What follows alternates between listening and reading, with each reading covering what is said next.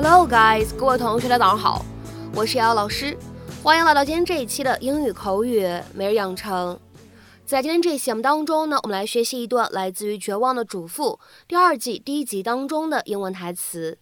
今天这样一段话呢，会稍微有一些长，我们先来一起听一下。Well, don't you think it'd be nice if the Reverend devoted part of the eulogy to his life after he was married? Well, don't you think it'd be nice if Reverend devoted part of the eulogy to his life after he was married? 你不觉得 Doss 当中说一些关于他婚后生活的内容会更好吗？Well, don't you think it'd be nice if Reverend devoted part of the eulogy to his life after he was married? Well, don't you think it'd be nice if Reverend devoted part of the eulogy to his life after he was married. 那么，在今天这样一段英文台词当中呢，我们需要注意哪些发音技巧呢？首先，第一处， 在整段话的一开头，don't you 放在一起呢，我们可以做一个音的同化的现象，我们呢可以读成 don't you，don't you，don't you。再往后面看，it be。那么这样的两个词呢，其实第一个词当中呢存在一个缩写，所以呢严格意义上面来说，它其实存在两处失去爆破。但是我们读的时候呢，直接读成 it be 就可以了。Reverend Devoted，这样的两个单词呢放在一起，我们可以做一个典型的失去爆破的处理。我们呢可以读成 Reverend devoted，Reverend devoted，Reverend devoted。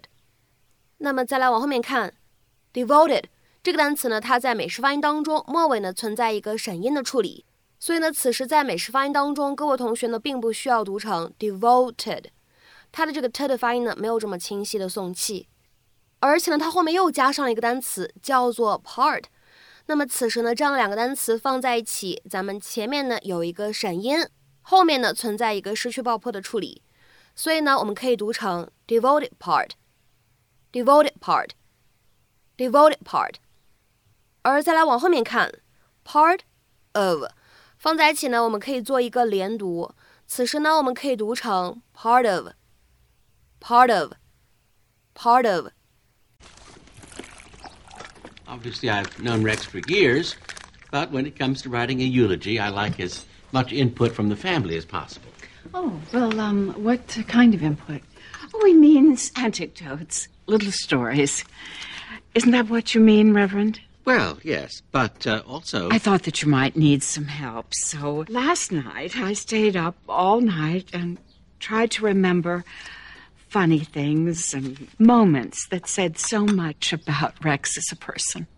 My, how, how many pages do you have there? Fifteen.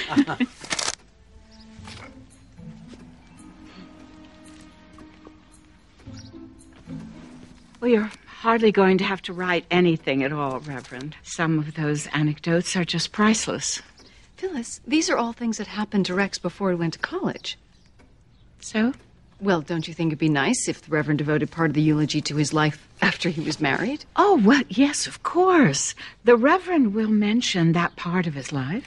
He's going to do more than mention it. That's the part he'll focus on. In fact, I think three anecdotes from Rex's childhood is more than enough. Uh, that that seems fair. 今天节目当中呢，我们来学习这样一个短语，叫做 devote something to something。那么其实呢，说到这个动词 devote， 我之前呢非常熟悉的句式是 devote oneself to something。这个时候呢，一定要注意了，to 它是一个介词，千万不要理解成为是一个动词不定式的符号。这个短语呢，它的意思是把自己的全部的精力、时间都投入在某件事情上，to commit or dedicate oneself。to someone or something。那么下面呢，我们来看两个例子。第一个，She devoted herself to raising her children。她全身心都扑在抚养她孩子身上。She devoted herself to raising her children。下面呢，我们再来看一下这样一个例子 Because I have completely devoted myself to my family. I refuse to relocate for work and append their lives. 因为我已经全身心都投入到我的家庭中了，所以我不想为了工作而换地方生活，也不想扰乱我家庭成员他们原有的生活。Because I have completely devoted myself to my family, I refuse to relocate for work and append their lives.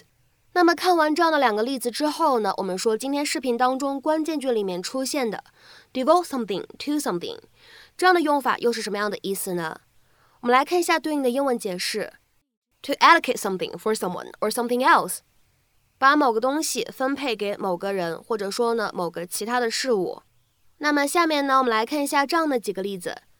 第一个，This week I'm devoting all of my free time to finishing my term paper。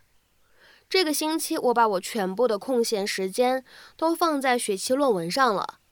那么通过这个例子呢，你会非常清晰的发现，我们今天讲到的第二个短语呢，它当中的 to 还是一个介词的用法。This week I'm devoting all of my free time to finishing my term paper。